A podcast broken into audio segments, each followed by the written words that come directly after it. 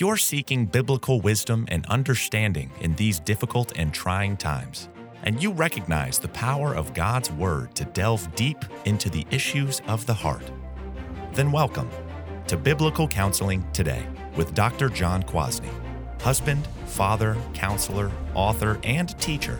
Join us for Christ centered, gospel driven truth concerning our individual, marital, and parenting struggles. This is Biblical Counseling Today. One of the longest standing cultural conflicts of my lifetime has been with the problem of homosexuality. In many ways, it seems like we have lost this battle. Gay marriage is the law of the land. People seem to be comfortable with accepting homosexuals as a normal part of society, as a legitimate expression of sexuality. Yet, in another sense, the cultural battle rages on. At least it should among Christians. Just a few weeks ago, my eldest daughter related an interaction with her son that she had, my almost three year old grandson. She prefaced the story by saying that she never expected to talk about homosexuality with a child this young. My grandson's current favorite TV show is Go Dog Go, adapted from one of our much read Dr. Seuss books. He watches it all the time on Netflix. In the second season of Go Dog Go, there's a new dog family that moves into town who happens to be a lesbian couple, two mom dogs with a puppy. As my daughter watched in the background, she hoped this new gay dog pair would go unnoticed by my grandson. But the next morning, when doing family devotions, my son in law happened to be reading about Adam and Eve and how God made marriage between one man and one woman. Sure enough, my grandson spoke up and pointed out the gay couple in Go Dog Go. Marriage must not only be between one man and one woman if the puppy had two moms. So, as a family, they talked about marriage and homosexuality. Not the conversation you think you have to have with a almost three year old preschooler, but obviously we do. Now, it shouldn't surprise us that the entertainment media would want to put more and more gay characters into our movies and TV shows. They think they're just reflecting culture. What may be a little shocking is that they are in shows that are mainly targeted to preschoolers, like Go Dog Go. I read recently that another beloved book series, Clifford the Big Red Dog, has also added a gay couple to its animated series. So Go Dog Go isn't an outlier. It seems we are destined to have homosexuality represented in all the shows our children watch. And of course, these characters are put in the most positive light. When you love the characters, it becomes much easier to change your mind about their lifestyle. So let's continue thinking deeply about all things culture today, specifically about the culture of homosexuality and how to engage with it biblically.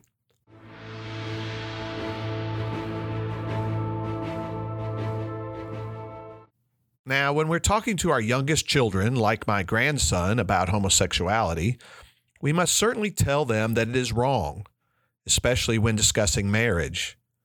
Marriage, as established by God, is only right when it is between one man and one woman. The only right sexual desire is between a man and a woman. All other sexual desires are wrong. But another important starting point in the conversation is that homosexuality is not normal. Now, that may sound like I'm spewing hate speech, that I'm saying that homosexuals are some sort of less than human, defective beings. No, gays and lesbians are certainly made in the image of God and are normal human beings in that sense. What is abnormal is the homosexual desire in their hearts and minds. Here's one way to approach it historically. I've taken this from an abstract from a paper entitled, Is Homosexuality Normal? The author writes In 1973, the American Psychiatric Association removed homosexuality from its list of diagnoses, thereby implying that it is a normal variant of sexual behavior. Let me stop there and expand. The APA and its Diagnostic and Statistical Manual, also known as the DSM, is our cultural gold standard when it comes to what is mental illness and what is not mental illness. So in 1973, with all the cultural changes occurring, our nation's leading mental health experts determined that homosexuality is a normal sexual expression.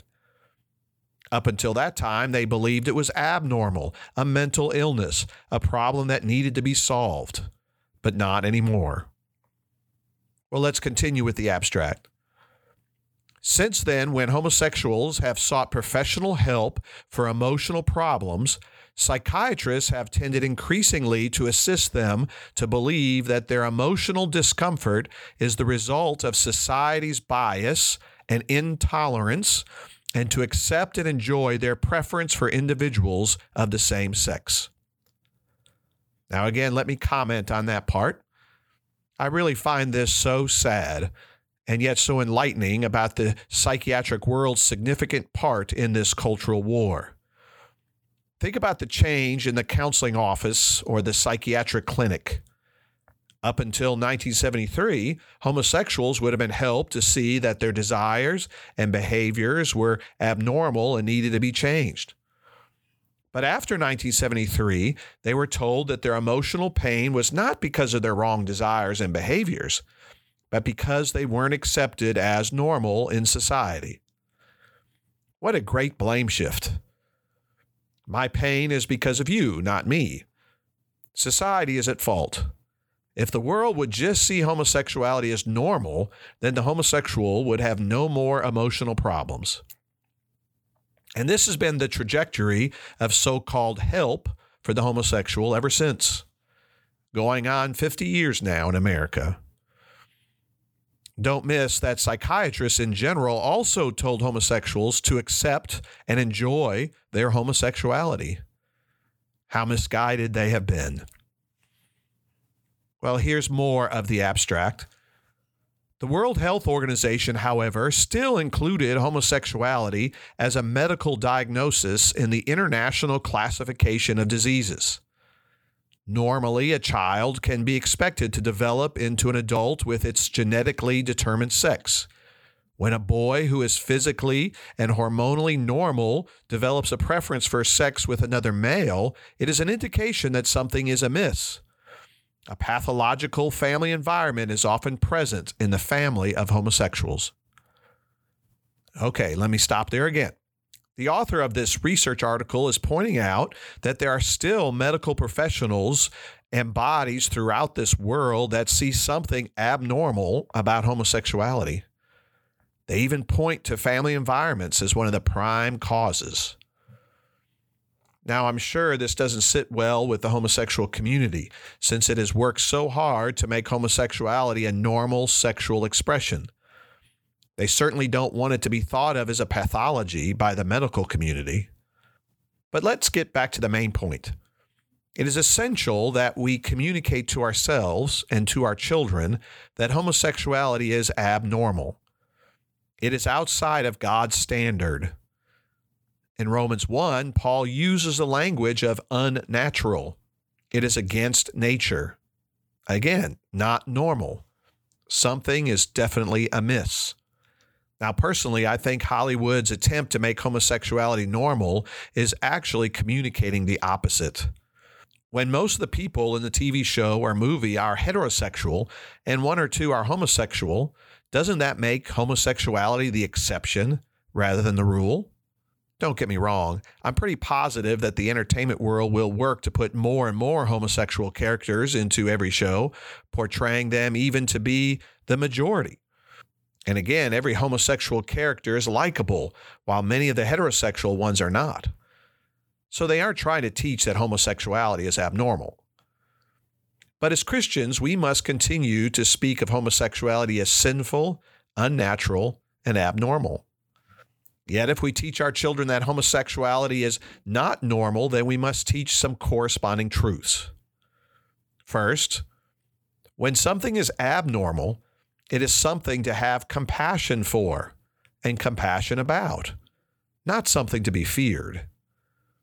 For many decades now, anyone who is opposed to homosexuality is quickly labeled as homophobic. As much as we may reject this label, it is essential that we aren't responding to homosexuality from a heart of fear. because it's tempting to react in a fearful way to things that are outside the norm, especially for our children who are confronted with it for the first time. But there's nothing to fear about homosexuality. Instead, we must be moved by compassion for those caught in the snare of homosexual desire and practice. And then, secondly, when something is abnormal, we can be tempted to make fun of it or ridicule it. Just ask people with disabilities. Sadly, homosexuals often share the experience of being teased, mocked, and ridiculed, especially during their childhood or teen years. We must teach our children that that is not how we respond to something abnormal. We are to build others up, not tear others down. So, when we teach our children that homosexuality is abnormal, we are not communicating superiority and inferiority. We are simply teaching that it is out of God's order. Third, when something is abnormal, we can tend to avoid it or to stay away from it. It is often tempting to teach our children to avoid all gay people. Now, we'll talk about this later in the podcast, but for now, it's essential that we train our children to love other people, not hate or reject them or avoid them. This doesn't mean we can allow intimate friendships with those caught in the sin of homosexuality, but we cannot simply default to mere avoidance. And then, fourth, when something is abnormal, we can take pride in our normal state. Do we know that it is only the grace of God if we do not struggle with homosexual desires? Living in a fallen world means that we are all susceptible to all sorts of diseases, disabilities, and disorders. Homosexuality is a disorder of the heart, the desires, and the mind. It's just one of many. If we see ourselves as better or superior, this is just sinful human pride. Instead, we teach our children to be thankful to God for all his good gifts. Again, this should lead us to show compassion and grace to those who struggle with abnormal desires. So, to sum up, our first and fundamental cultural training is to train ourselves and our children that homosexuality is not normal, not in line with God's perfect creation. It is a product of the fall of our sin. Our children will typically know this to be true, and yet they need to hear it from us in a definitive way, since the worldly culture is constantly trying to re educate them on this matter.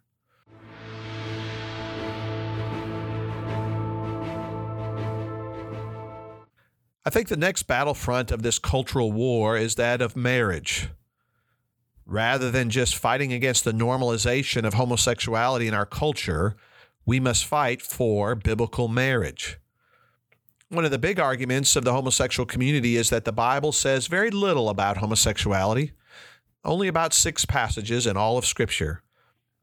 Then they go on to reinterpret those verses to prove that the Bible doesn't really condemn homosexuality. The better argument is that the Bible never talks about gay marriage. By its teaching or its narratives, it never gives one single example of two men or two women getting married. So we take our children back to Genesis 1 through 3, the most foundational passages of Scripture, which clearly teaches that marriage is between one man and one woman. If homosexuality isn't condemned by Scripture, which it is, it certainly isn't promoted by Scripture either. Again, if homosexuality was such a great and normal part of God's creation, why not talk about marriage in terms of two men and two women in the Bible? Do you see how important this battle line is? Marriage is the foundational unit of human relationships, and it must be defended according to God's design. So that leads us to a big question Should Christians and our children attend a gay wedding of a friend or family member? Well, I'll start with the simple answer no. If we believe that homosexuality is a sin and that gay marriage is a violation of God's word, how can we celebrate a sinful union, which is what a wedding is a celebration? Of course, it's a little more complicated than this simple no, isn't it? Attendance and non attendance both have their unique consequences. So let's back it up and deal with the arguments for attending a gay wedding. We'll use the scenario of a friend getting married. First, attending the wedding could show love for that friend. Yes, your gay friend may feel loved when he or she sees you at the wedding, but are you actually showing biblical love or simply great human affection? Biblical love for a friend demands that we point them to Christ and confront them in their sin. Attendance can communicate approval of the marriage. Is that love? Second, attending the wedding shows grace for a friend. Again, we have a definition problem here. How is it grace to approve of a sinful union? It will only communicate a lowering of biblical standards, not the grace of God for sinners. A third pro is attending the wedding will keep the relationship. Now, this argument is understandable. Refusing to attend a friend's wedding may end your relationship. But what does attending the wedding do for the relationship? Are you telling your friend your marriage is wrong and against God's commands, but I'll attend the wedding because I value our friendship? Even if you say something like this, you are still at a celebration of a marriage, rejoicing when you should be grieving. Now, let's add more reasons for attendance by expanding to the wedding of a family member. Attending the wedding is a family obligation. Now, I understand this very well. We all have family duties that we feel some level of pressure to do. Weddings are a huge part of extended family life, that's for sure. If this is a sister or a brother of yours, it'd be extremely hard not to attend. A cousin or an aunt or an uncle may be a little easier to deny. But where again does the Christian take a stand if not against gay marriage? Remember, these cultural issues we're covering will divide families, even though the pressure is often to keep up appearances of unity. And then, fifth, as a parent of a gay son or daughter, I must attend the wedding. Well, this is the toughest of all scenarios. What does it communicate for a parent to refuse to attend the wedding of a son or daughter? And what consequences would come down the line? So, this is clearly the hardest one to say no to. It takes a lot of prayer and wisdom for parents and hopefully unity. Can you say to your child, We love you, but we cannot give you away to a homosexual partner? Or is it better to attend the wedding while still voicing your disapproval? Additionally, what do you tell your other children, the siblings of the gay brother or lesbian sister? How are they to think about it? Obviously, the pressure is great to attend the wedding and just let your voice be heard on the subject beforehand. But again, how can a Christian attend a joyous celebration when we should be grieving? And more than that, how can we participate in something that only makes the state of our gay friend or family member's soul in a worse predicament? In other words, it's one thing to have homosexual desires and struggles, but it's a whole other thing to consummate them in a marriage. Biblical repentance and change is a whole lot less likely, humanly speaking, when a person is married than when he chooses to stay single and celibate. So while it may be easier to attend the wedding, let's consider together what we communicate by our non attendance. And by not attending, I'm assuming you will tell your friend or family member why you are not attending, not just not show up and make some lame, lying excuse. First, non attendance says we do not approve of this union. We cannot celebrate something that we do not approve, even if we love you. Second, non attendance says that this is a false marriage.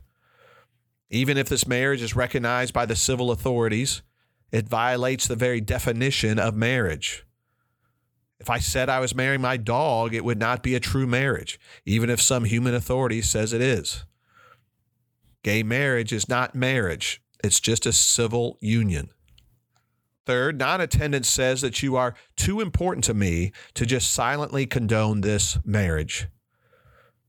Now, this may not be received as a loving action, but you certainly must tell your friend or family member that this is way too important just to treat it as a happy occasion. And then, fourth, non attendance communicates it is more important to please God rather than to please man. We all struggle at some level with being people pleasers. What will people say if we don't attend the wedding? What will they think of me? Yes, we have to consider the feelings of others, but we have a higher calling to please the Lord. Again, how can we participate in a ceremony and a celebration of something that goes directly counter to God and His design for marriage? It is often hard to choose to please God in the face of persecution, but to say no to a gay wedding is to say yes to real marriage. And again, in this culture war, we are fighting for marriage. We need our children to see what biblical marriage is and not come to believe that anyone can get married to anyone else. Of course, a gay marriage is more than just a wedding ceremony, and there are more decisions that come into play after the wedding. In all those relational decisions, you must hold up the truth of God's word and show the love of God for sinners as well. Truth and love, what guides all of our biblical counseling of others.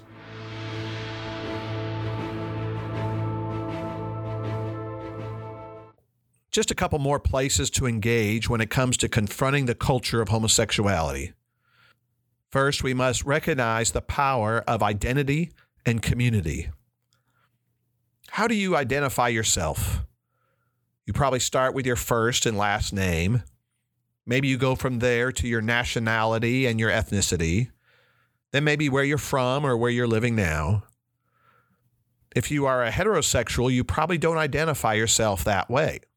I'm a heterosexual, or see yourself as part of the wider heterosexual community. But homosexuals are taught to put their sexual identity as primary in their lives. To come out is to announce your sexuality to the world.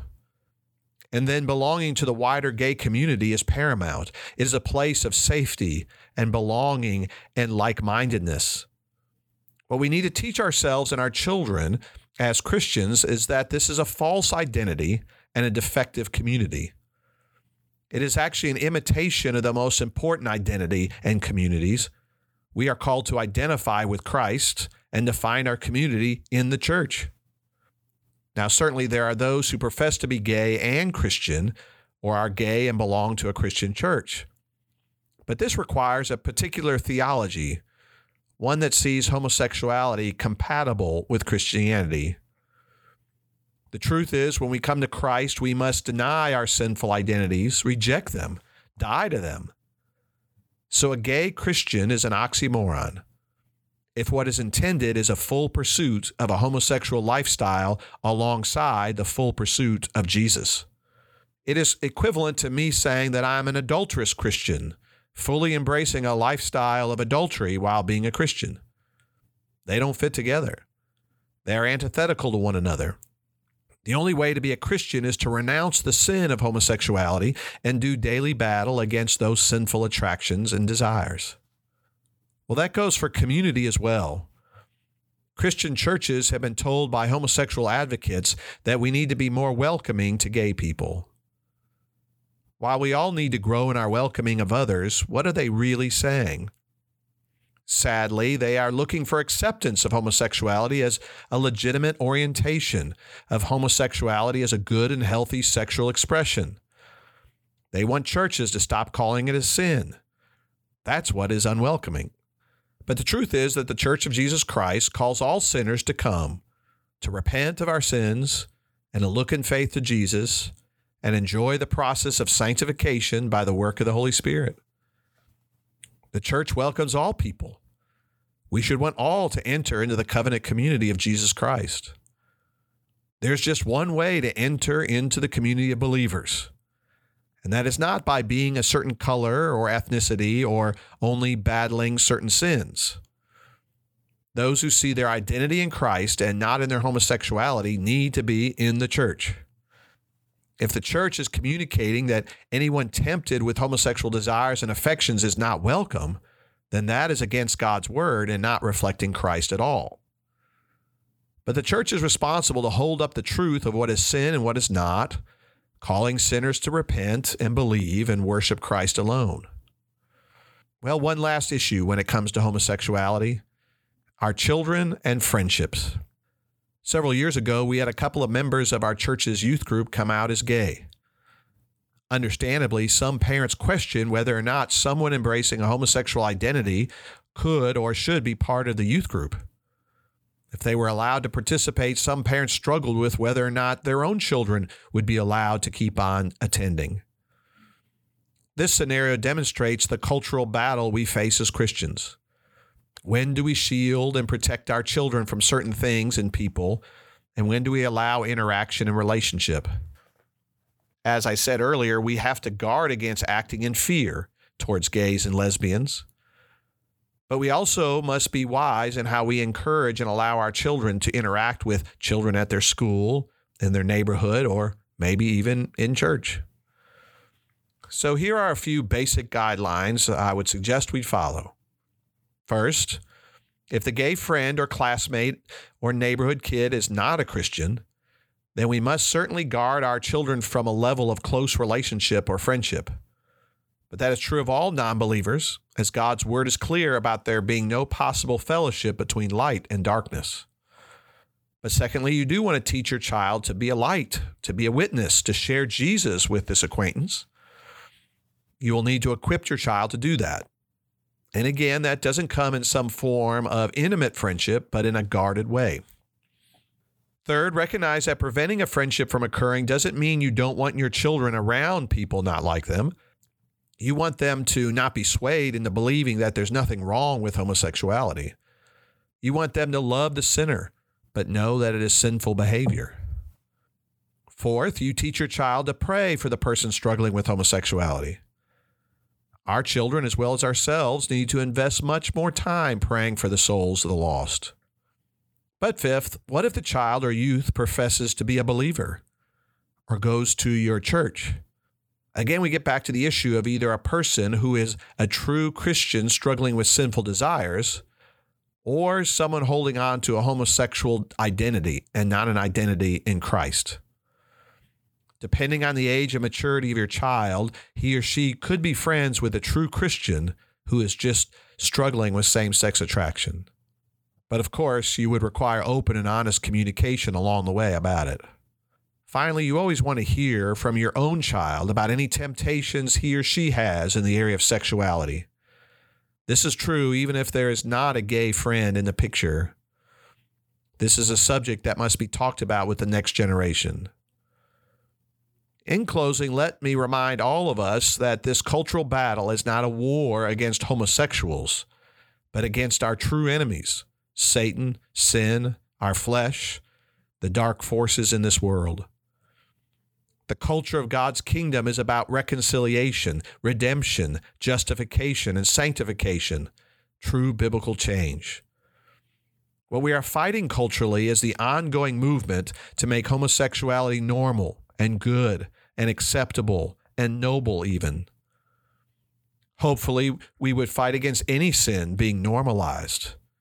What if the cultural norm was that adultery was good and normal and acceptable, or murder, or rape, or lying, or anything against God's commands?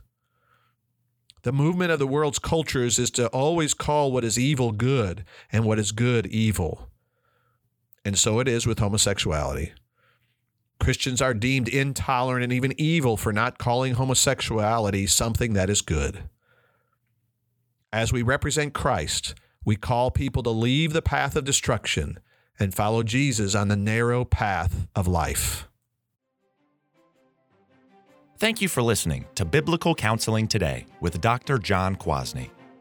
This weekly podcast is supported by Biblical Counseling and Training Ministries, which you can learn more about at bctministries.com. If you have found yourself encouraged or challenged today, please share this podcast with your church, family, and friends Rate us on iTunes and your social media outlets. It really helps. Until next time, may you enjoy the riches of God's compassionate grace and mercy in your life.